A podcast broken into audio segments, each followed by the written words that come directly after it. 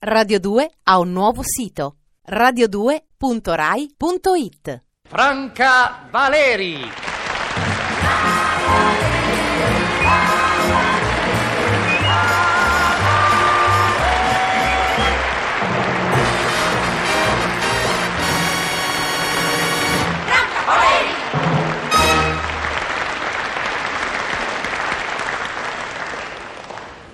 Esimia marchesa, prendo la penna con viva trepidazione per parlarle di qualcosa che mi sta veramente a cuore, l'educazione dei suoi figli. Da quando ebbi l'onore e il piacere di vedere le sue adorate creature varcare la soglia del nostro istituto, che allinea fra i suoi allievi più bei nomi d'Italia delle ambasciate estere, l'impressione estetica che ne ricevetti orientò subito tutte le mie attenzioni più particolari sui due cari suoi figli, Marco e Simonetta. Basso, trasandato, i lunghi capelli sciolti sulle spalle appena coperte dalla camicia a larghi fiori, il caro Marco reca su di sé l'impronta della modernità accoppiata alla fierezza del suo rango. Così come la dolce Simonetta, le lunghe gambe scoperte dall'infantile gonnellina, scherzosamente chiamata minigonna, è l'immagine stessa della più nobile tradizione di femminilità. La precocità dei suoi figlioli, l'ho subito intuito, il cuore di un insegnante non si sbaglia mai, mi avrebbe dovuto dare stupori, rivelazioni e anche inquietudini. Ed essa mi è ora così chiara che debbo metterne a parte lei, madre, per non essere sola a godere di questa straordinaria conoscenza. Che strana, intensa luce brilla nei superbi occhi di Marco, mi dicevo, e il pensiero mi andava alla lunga teoria di antenati guerrieri che guardano fieri e minacciosi dalle pareti della bella galleria che si percorre per raggiungere la loro accoglientissima stanza da pranzo. Ma non vi sono forse artisti versati soprattutto nell'esercizio della pittura fra i loro illustri antenati? Mi spiego. Lunedì scorso, durante il dettato d'inglese, vidi Marco assorto e disattento. Mi avvicinai al banco facendo le viste di nulla e notai che il ragazzo, anziché scrivere le ingenue frasi dettate, aveva disegnato un uovo, ancora imperfetto nelle sue forme appunto voidali.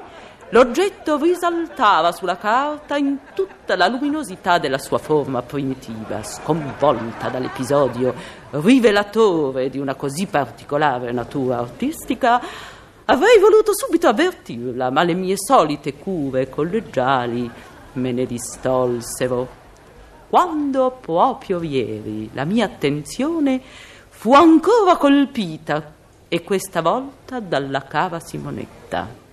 Acuta, razionale, intuitiva, la fanciulla si era già fatta notare dalla un po' sbrigativa sensibilità delle signorine insegnanti. Quando ieri, durante la quotidiana ora di ginnastica, venivo avvertita che Simonetta stava dando spettacoli in palestra, esibendosi in una sfrenata danza, secondo le maestre si passi la parola grossa, un po' spinta. Dopo il primo attimo di sbigottimento, la rivelazione. 2 giorni prima, la lezione di geografia aveva avuto per oggetto certe tribù africane e i loro usi e costumi, e la figliuola ne aveva genialmente immaginato la misteriosa pratica. Mi domando a questo punto, cara marchesa, se i due ragazzi non debbano essere l'oggetto di insegnamenti più particolari e approfonditi, e se noi non sprechiamo il loro ingegno immettendoli nel tranquillo corso di un'educazione normale. Tanto più che questa straripante precocità intellettuale rende le sue creature più irrequiete dei loro compagni, che ne subiscono talora qualche giustificabile violenza. È un esempio troppo superiore alle loro possibilità di assimilazione che adira un poco i rispettivi genitori.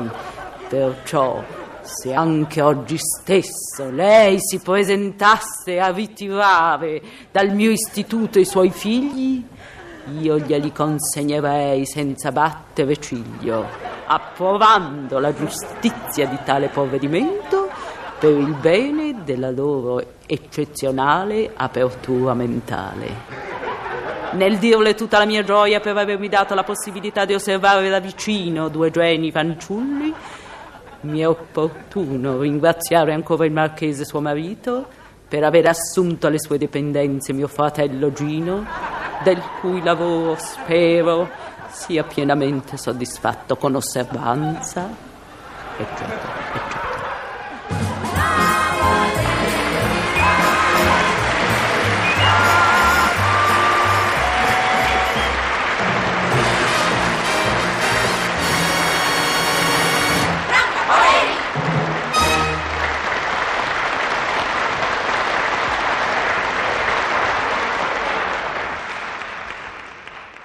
Radio 2 ha un nuovo sito, radio2.rai.it.